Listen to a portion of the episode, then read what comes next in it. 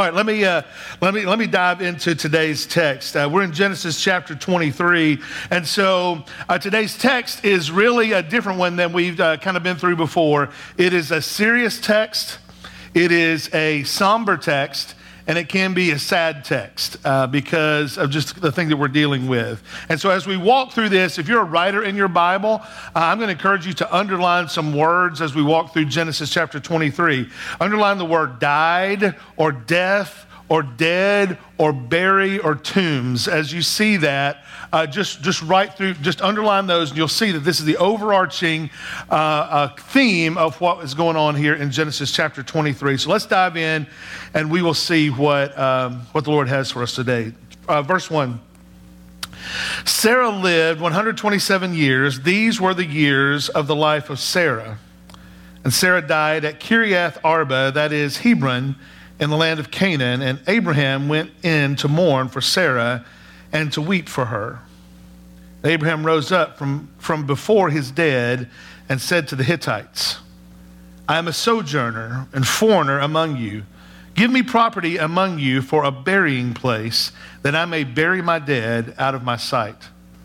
The Hittites answered Abraham, Hear us, O Lord, you are a prince of God among us. Bury your dead in the choicest of tombs. None of us will withhold from you his tomb to hinder you from burying your dead. Abraham rose and bowed to the Hittites, the people of the land.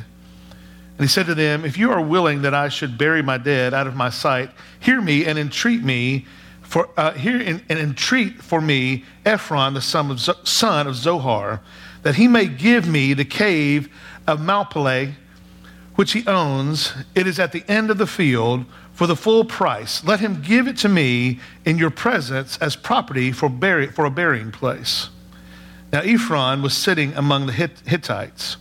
And Ephron the Hittite answered Abraham in the hearing of the Hittites, of all who went in at the gate of his city.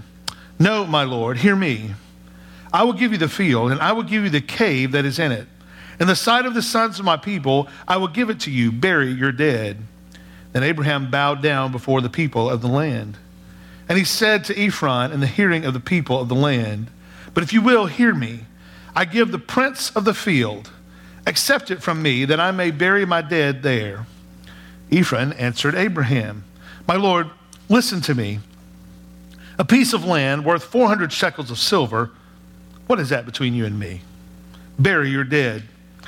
Abraham listened to Ephron, and Abraham weighed out for Ephron the silver that he had named in the hearing of the Hittites, four hundred shekels of silver, according to the weights current among the, the merchants. So the field of Ephron and Mount, Mac, uh, whatever that place is, sorry, I've rushed on that all week. I just can't say it.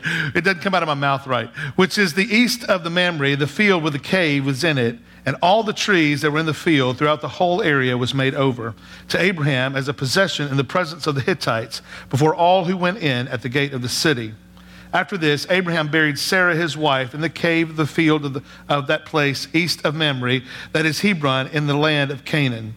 The field and the other, uh, the field and the cave that are in it were made over to Abraham as property for a burying place for the Hittites. Let's pray. God, we need you. Holy Spirit, we need you today uh, to teach us something from your word. Help me as I preach. Help uh, help the people to hear. And God, I pray for many who are here that are outside the household of faith, that are still dead in their trespasses and sins. They'll see there's life found only in Jesus. Save someone today, God. It's our prayer in Jesus' name. Amen. Hey, so as you are um, uh, looking through, as you might have underlined or circled or whatever you might have done in your Bible, you might not be someone that writes in your Bible the words died, death, dead, burying, and tombs. You know how many times they appeared? twenty-two times. twenty-two times in twenty verses, uh, these words are used.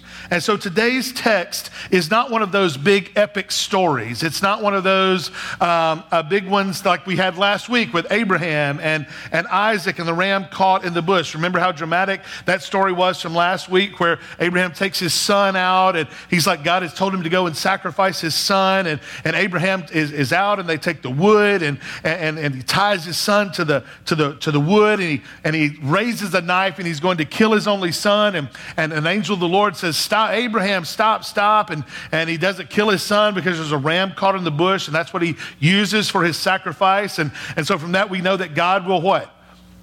Provide the lamb. Yeah, God will provide the lamb. Three of you who got that. Uh, so God will provide the lamb. And so that was the big overarching theme that we got from last week. And, and we know that God provided the lamb, the Lamb of God, that was always pointing to Jesus. And so uh, today's text is a little bit different from that. Uh, today is a text that wraps itself around the one area of human life where there's no discrimination or there's no bias. Uh, it's just the harsh, inescapable reality of death. It's something that we all have to deal with. It's something that we all have to face. And that's what our text deals with today. So let's look and see what it says again. Verse one says this: Sarah lived one hundred twenty-seven years. These were the day, these were the years of the life of Sarah. And Sarah died at Kiriath Arba, that is Hebron, in the land of Canaan. And Abraham went in to mourn for Sarah and to weep for her. So Sarah dies in the very heart of the promised land. She leaves her husband, who she'd been married to for over one hundred years. She leaves her son, uh, Isaac, who was probably at this point about thirty-seven years old by putting all the calculations together. And I, I mean, Sarah had been, say, Abraham's soulmate. Uh, they were together. Uh, they were on this big epic journey together, and they had they'd gone through all these different things together, and they did it uh, walking along through many different phases. We're going to kind of cover some of those today. They left Ur, the land of the Chaldeans, from where they were from, and they journeyed down to Egypt, and they finally made it to this promised land that God had actually given them. And, and Sarah was there for all the monumental events, all the things that had happened, and all the things that, that we read about in Genesis. There was, there was the covenant promises that, that God had given to Abraham. This is the This is the covenant that I'm making between you and me. And Sarah was there for that. And Sarah was there for there for, uh, for the uh, the defeat of the invading kings, if you'll remember that from earlier in Genesis, where the, the kings were defeated that were coming in and around. And Abraham got to watch all this, and Sarah was there for that. And uh, Uh, uh, Sarah was there when, whenever Abraham dined with Melchizedek. Remember that one? Uh, uh, he was. Uh, he, she was there, and she had to prepare some food for them to eat. And uh, Sarah was there for the for the circumcision of Abraham.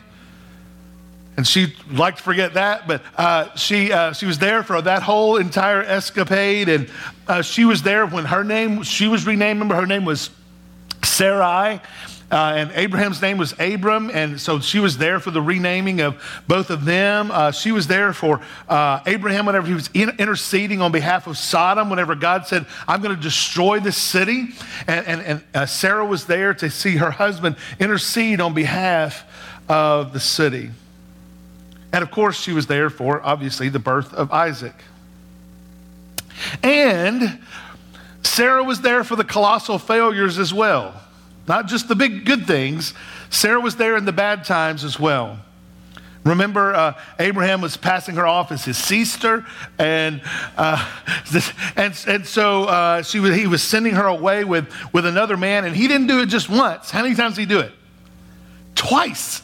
He sent her off. So I can imagine if they had that discussion around the first time, hey, just tell them you're my sister, and uh, and everything will be okay. And that didn't go very well. And then they find themselves in the same situation again. And Abraham comes up with this great idea. Hey, tell them you're my sister.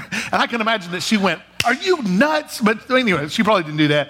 But that's what I would think I would have done if I'd been in her shoes. But they went through it again, and that was a colossal failure as well. Uh, and then we, uh, the uh, then she was there for the auditioning of the earliest version of the Jerry Springer Show when they participated in the Hagar affair, and uh, she was there for all those things. And so she was there for all the good things and all the bad things. But above it all, in her old age, as promised, she became the mother of laughter. That's, that's what Isaac's name is. Son of promise, Isaac. And through it all, Sarah was a, a woman of faith. The prophet Isaiah included Sarah with Abraham as he urged the people in his day to have faith in God. It, when, when he mentioned Abraham, he also mentioned Sarah. And, and we see this also in um, Genesis chapter, uh, uh, uh, I mean, the writer of Hebrews uh, says this in Hebrews eleven eleven. By faith, Sarah herself received power to conceive even when she was past the age, since she considered him faithful who had promised. If you know anything about uh, Hebrews chapter eleven, that's the hall of faith. That's where it's just a recounting of the Old Testament and all the people who trusted God whenever he told them to do something kind of crazy. Uh, they're listed there and going, by faith, these people responded to what it was that God had called them to do. And Sarah is listed there in chapter eleven. And so Abraham and Sarah had been soulmates on this journey that they were traveling through, this life that they were living. Over, over sixty years had passed from the time that they had left Ur, and together they had learned uh, the true essence of what I believe is one of the, or what it is one of the name of God. Uh, but they had learned this, that Jehovah Jireh, they knew that God in this way, Jehovah Jireh, what? The Lord will provide. They learned that about God. They learned that firsthand about God. They learned God's pattern of dealing with people is that God would test people and then God would provide. God would bring a test into their life and see how they responded, and then God would provide. Who knows that here? I mean, some of you have been tested and you've seen God provide. Some of you are in the middle of tests now, and you're waiting for God to provide. Some of us know that very, very well. Now, this text today tells us that Abraham's bride, his beloved, his century-long soulmate, had died. And it was Job who said this, that the Lord gives and the Lord takes away. Blessed be the name of the Lord. Job said, it is God who gives us all we have. And it's God who takes those things away. But I will bless his name anyway. We already agreed that death is kind of the theme of this passage, and I'm sure Sarah's death was just a real numbing blow to Abraham.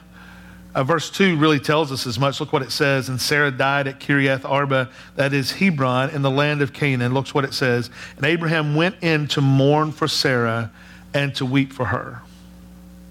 Um, I'm going to say it, and it's not pastorally P C, but death sucks. I mean, it just does. And there's no other way around it. It just stinks really bad. There, there's really no other way to express that. Uh, I mean, our Refuge family started this kind of long, grueling uh, trek through death uh, for a number of our family members uh, just a few years back. twenty eighteen, four people within our ref- in our small church, four people in twenty eighteen uh, passed away. It was brutal. I mean, it was, it was a numb, it was like blow after blow after blow after blow in twenty eighteen. And, and even already this year, our dear friend, Alicia Clark, uh, succumbed to her battle with cancer. And then even yet again, we've got to grapple with yet another sudden death of one of our fellow brothers. Gabe Vanelli died this week. Uh, Leah and her family had his memorial service this Friday. And death is simply a, I mean, it's a sad time. Doesn't matter if it's a young person or if it's somebody who's been in the faith for a long time. Death affects those around us. Uh, it, it affects us, especially if they're close to us, really greatly. It's heavy. I mean, it's almost like there's a weight that sits on your chest and you don't know what to do with it. You're not sure if you'll ever breathe again. It's confusing because we don't necessarily know how to deal with it when it comes our way. And it inevitably affects the survivors. Uh, sometimes this sharp sting results in good, and sometimes this sharp sting sends us down a bad path. We've all either seen it or we've all either experienced it at some point in our life. And it's the de- in the death of a loved one that brings to the forefront the thoughts about the eternal. When someone dies, we're, we always think about what happens to them. I mean, where are they? Have they moved on into their next life? We know they have, but where are they?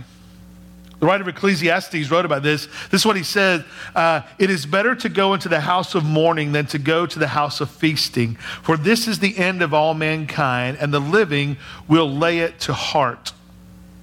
And so what that means is, is that the living will experience this.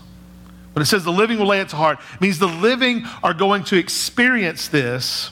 And, and, in, and what, what he's saying is that in feasting, it's difficult to find God.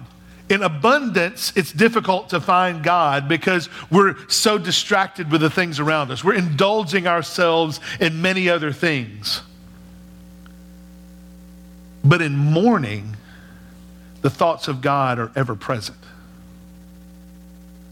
The thoughts of God and the thoughts of eternity are ever present whenever we go into mourning because we're forced to think about our own mortality.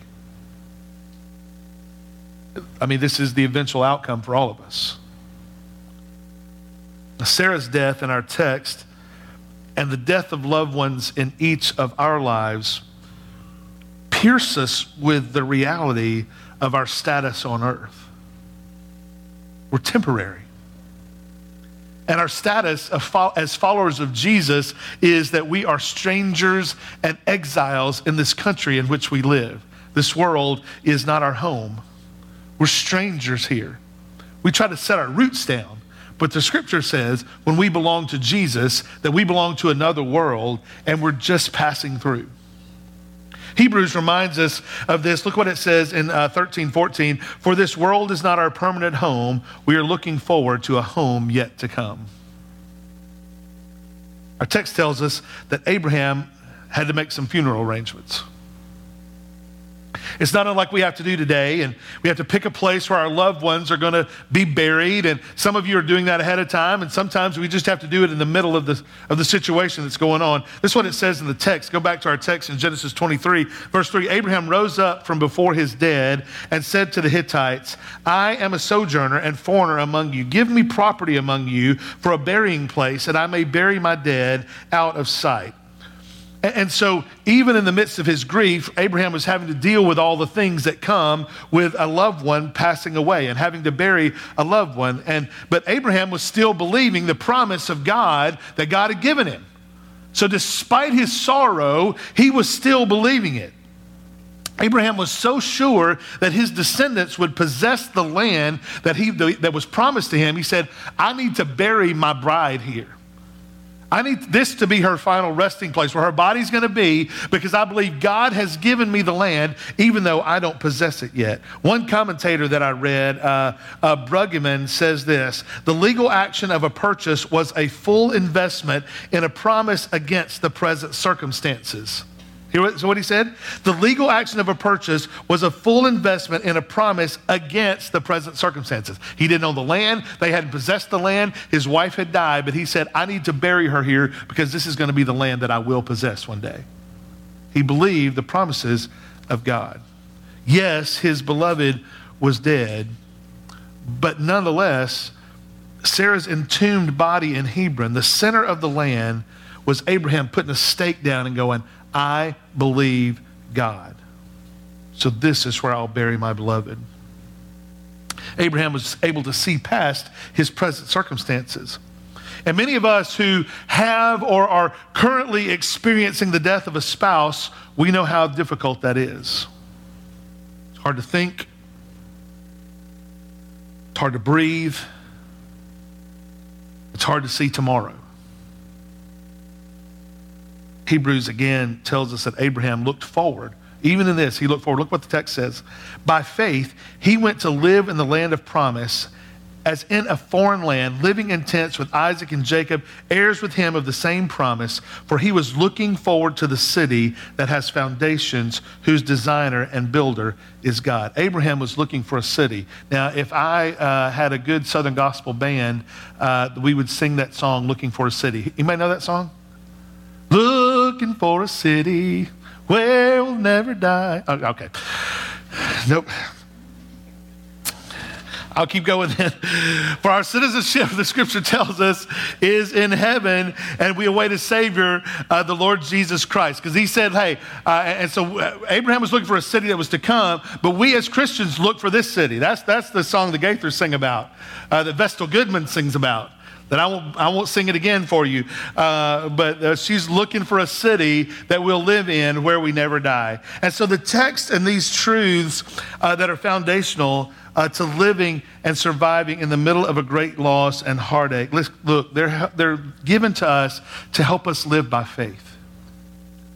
They're given to us Uh, to help us look past this material world and to the eternal foundations and the promises given to us by God. And so, and so let's keep going. The Hittites, who were the dominant group that were living here uh, in Canaan at the time, they, they quickly answered Abraham. This is what they said. The Hittites answered Abraham and said, "Hear us, my Lord. You are a prince of God among us. Bury your dead in the choicest of our tombs. None of us will withhold from you his tomb to hinder you from burying your dead." And so Uh, the people who encountered Abraham, even though they were pagans, they didn't they didn't believe in the God of Abraham. They didn't know this God of Abraham. They were they were pagans. They had great respect for him.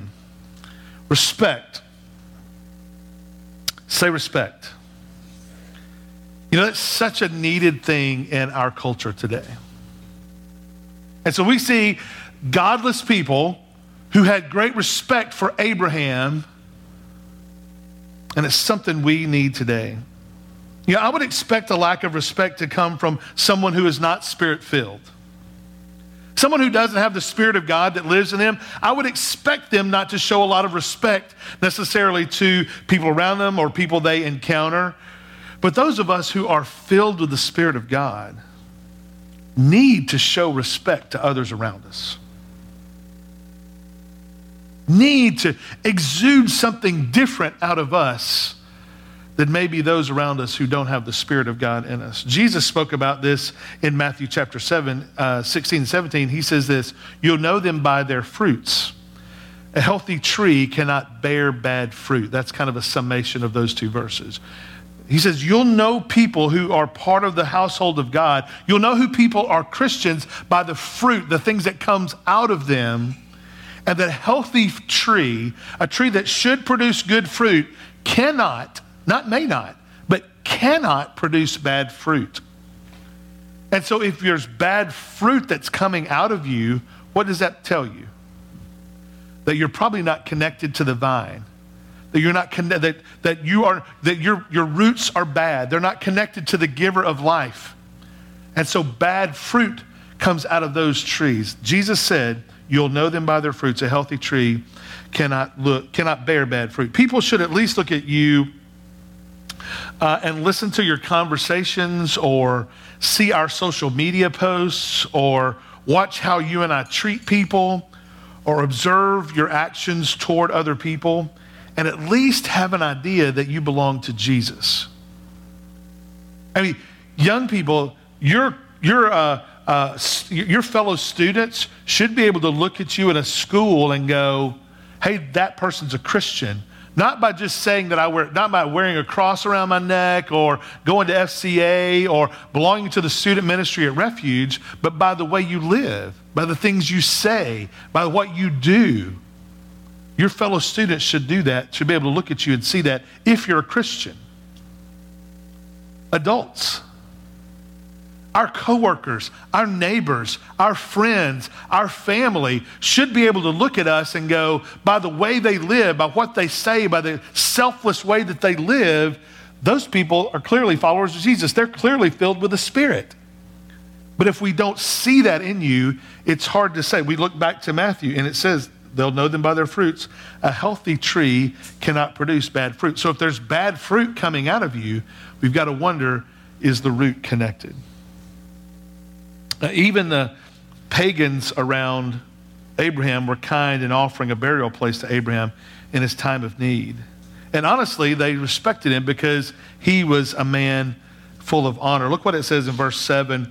"Abraham rose and bowed to the Hittites, the people of the land. And he said to them, 'If you are willing that I should bury my dead out of my sight, hear me and entreat me uh, Ephron, the son of Zohar, that he may give this cave uh, out of this place which he owns. It is at the end of his field for the full price. Let him give it to me in your presence as property for a, for a burying place. And Abraham basically said, thank you.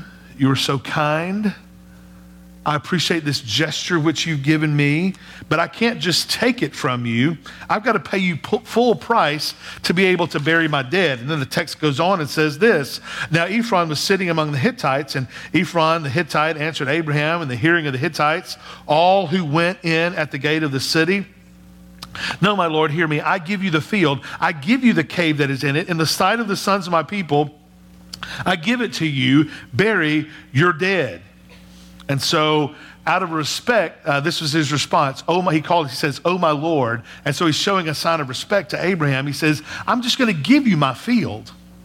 I- I'm going to give you the cave that is in my field. And, and this is good, and this is right, and this is proper. And, and so bury your dead there. He was showing generosity, and uh, generosity at the, at the death of a loved one. And, and so just as he was generous, we as, as, as God's people should be generous people. You should examine your life and go, am I being generous? Am I being willing to give up something of my own uh, for the sake of somebody else? I mean, we just we just talked about that. I mean, my goodness, somebody's giving me life. That's like the most selfless act that there is. Are we those kinds of people? Text goes on and says this, verse twelve. Then Abraham bowed down before the people of the land, and he said to Ephron, the hearing of the people of the land, but if you will hear me, I give the price of the field, accept it from me, that I may bury my dead there. And Abraham replied, I can't take this for free.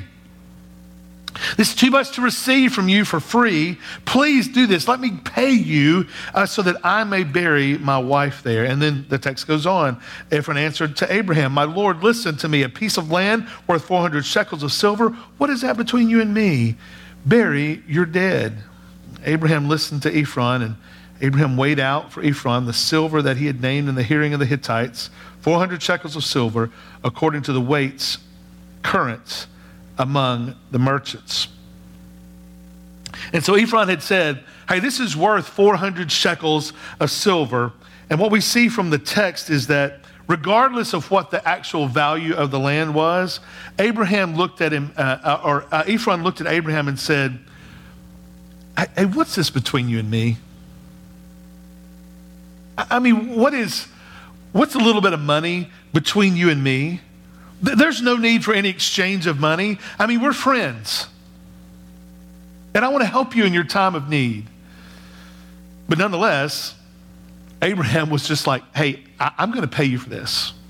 I- I'm going to pay you for this land.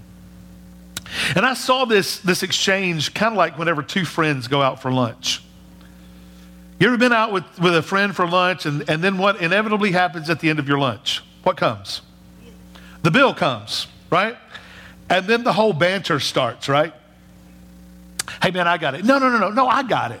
No, man, it's my turn. To, it's my turn to get the meal. No, no, no, you paid for it last time. No, seriously, let me pay for it. I'll expense it, you know, or whatever. Uh, nobody would do that.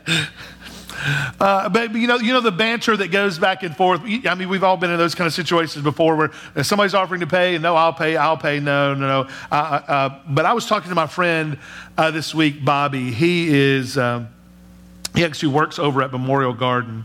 Uh, just a super kind, gentle man, and and uh, he um, uh, we were actually talking about this particular text. And he said, I love this text. Um, I love the thing about this passage. And, and the way he described it was really cool. He said, it's a beautiful, gentle, caring, and loving exchange between two friends in a time of trouble. A beautiful, gentle, caring, and loving exchange between friends in a time of trouble. Soft, giving, and generous. So when you think about it that way, it's not like two friends battling over the ticket at lunch. It's like two friends knowing that there's some difficulty going on in somebody's life, and the other friend entering in, going, man, I, I recognize the grief you're in. Take this cave. Just take it.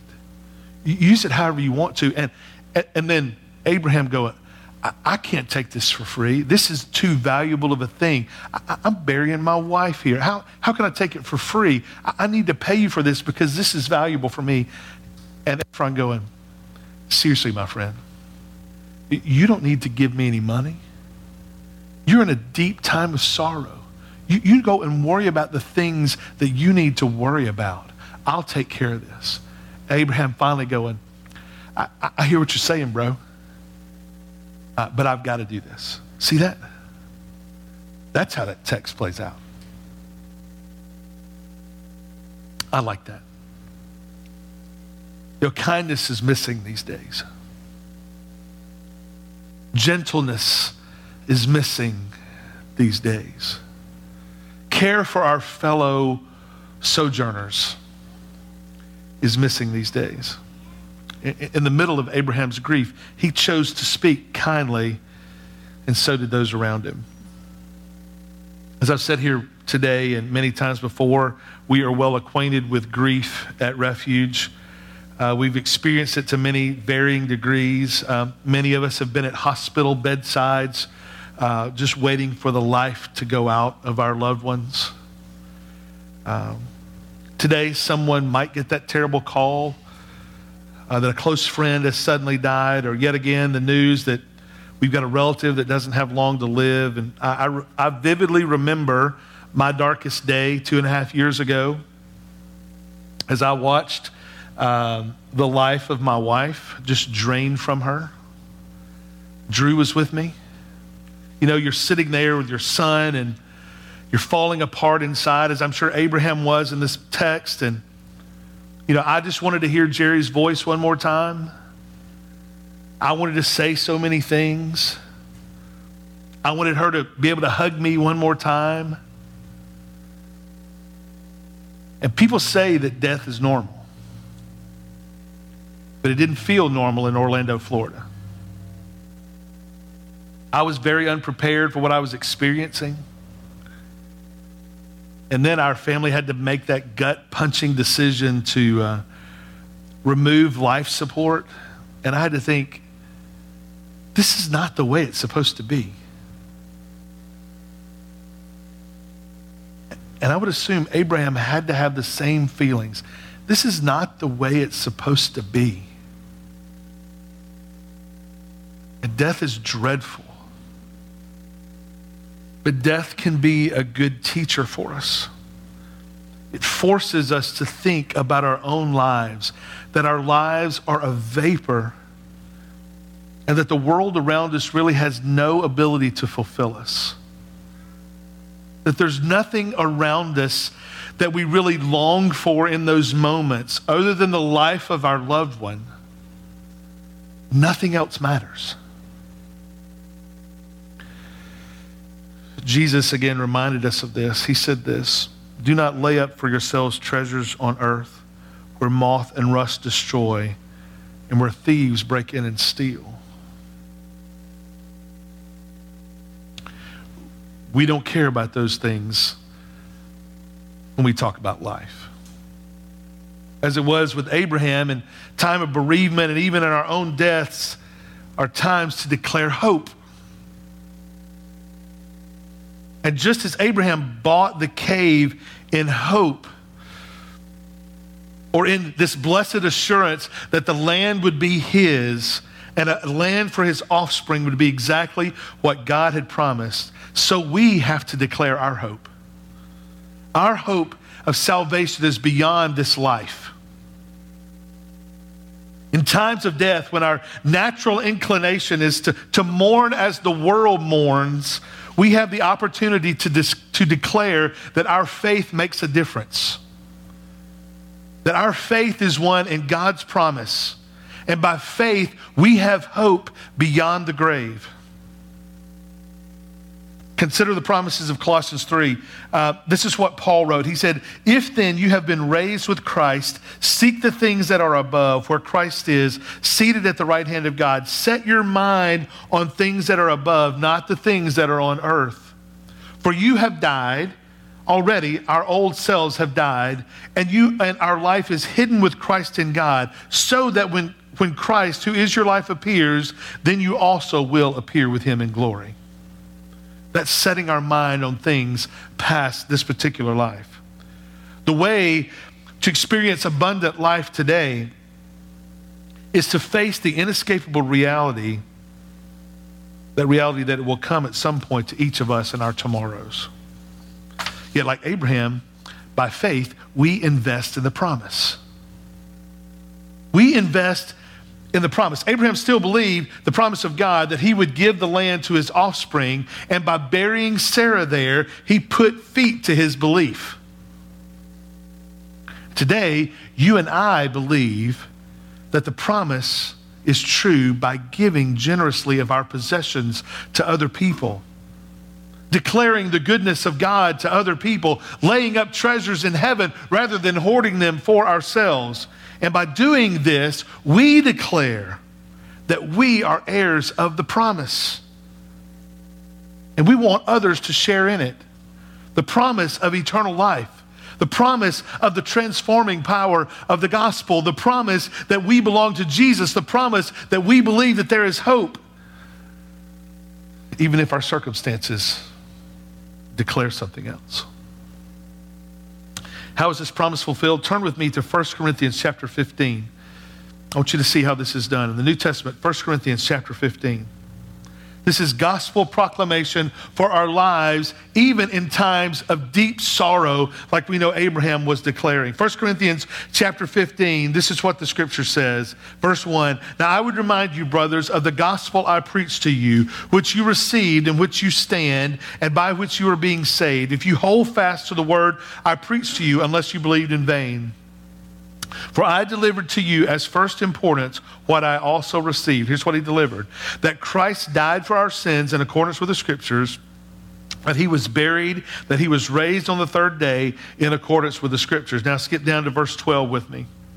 Now if Christ is proclaimed as raised from the dead, how can some of you say that there's no resurrection of the dead? But if there's no resurrection of the dead, how can even Christ have been raised? Verse fourteen. Verse fourteen is very important. And if Christ has not been raised, then our preaching is in vain and your faith is in vain. He says, if Jesus has not been raised from the dead, we're all wasting our time. I'm wasting my time being a preacher. You're wasting your time sitting here listening. If Christ is not raised from the dead, but he is. We are, we are even found to be misrepresenting God because we testified about God that he raised Christ, whom he did not raise, if it is true that the dead are not raised. For if the dead are not raised, not even Christ has been raised. And if Christ has not been raised, your faith is futile, and you are still in your sins. Then those who, uh, then those also who have fallen asleep in Christ have perished. Verse nineteen, if in Christ we have hope in this life only, we are of all men to be most pitied. Did you hear what he said? If this, is the, if this life is the only one that there is, we are to be pitied. Skip with me to verse fifty. He goes on and says this, I tell you, brothers, flesh and blood cannot inherit the kingdom of God, nor does the perishable inherit the imperishable. This is the same thing that was happening for Sarah. That flesh and blood does not inherit the kingdom of God, nor does the perishable inherit the imperishable. Behold, I tell you a mystery. We shall not all sleep, but we shall all be changed in a moment, in the twinkling of an eye, at the, at the last trumpet. For the trumpet will sound, and the dead will be raised imperishable, and we shall be changed. For this is the this perishable body must put on imperishable, and this mortal body must put on immortality. When the perishable puts on the imperishable, and the mortal puts on immortality, then shall come to pass the saying that is is written, death is swallowed up in victory. O death, where is your victory? O death, where is your sting? The sting of death is sin. The power of sin is the law. But thanks be to God who gives us the victory through our Lord Jesus Christ. Therefore, my beloved brothers, be steadfast, immovable, always abounding in the work of the Lord, knowing in the Lord that your labor is not in vain. He says that this is worth it, that we will be raised imperishable, that because when Sarah died, that this was not the end for her. When you and I die, it is not the end for us. That thanks be to God for his indescribable grace, that the labor that we are working for, the reason we preach the gospel, the reason we cajole you to be people, gospel people, is because your labor will not be in vain, because other you'll see other people come to know Jesus. Today in our text, we learned about the death of Sarah, and Sarah, and we know, though, that death is not the end. Death for the saints, for those who have trusted in Jesus, like Sarah in our text, and like many of those who have preceded us in death, death is bittersweet. They are gone from us, but eternal victory is theirs. They are not here with us anymore, but the scripture says to be absent from the body is to be what? Present with the Lord. They have entered the joy of their salvation. But for those of you who don't know Jesus, death brings no sweetness. Death brings no hope. If you die without Jesus, death is damnable. Death is dooming. Death is dreadful.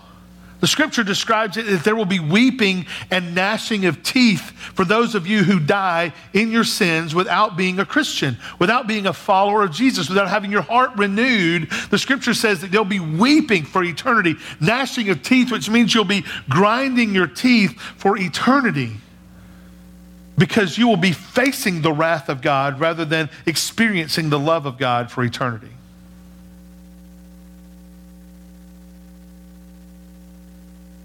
But God, being rich in mercy,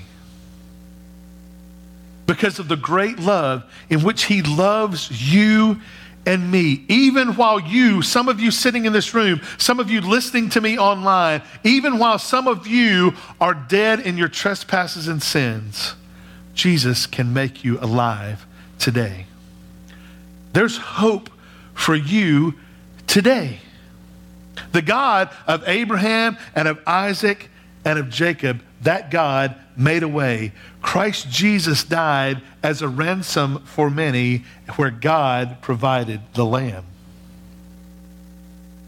A payment for many. The scripture says, without the shedding of blood, there is no forgiveness of sins. And what that means is, is that it took the precious blood of Jesus to satisfy the wrath of God against sinful people like you and me. Same thing for Abraham, same thing for Sarah, same thing for you and me. It took the precious blood of Jesus to satisfy the wrath of God against each of us. And so the way that we get that benefit is to turn to Jesus, so that in our death, you won't have to pay for your sins because Jesus did. How do you do that? You repent of your sins. You say, I recognize that I sin against God. I recognize that in my own state, that in my own life, that I am dependent on the righteousness of somebody else, because my good will not outweigh my bad, because that's not how the scales work. You've got to be perfect, and none of you are. And you recognize that you need someone in your place, the perfect substitute in your place, and that was Jesus. Jesus came and lived a life like you and me, yet he did it without sin. Scripture said, then he was crucified on a cross. The Lamb of God poured out his blood to cover your sin debt. Without the shedding of blood, there is no forgiveness of sins.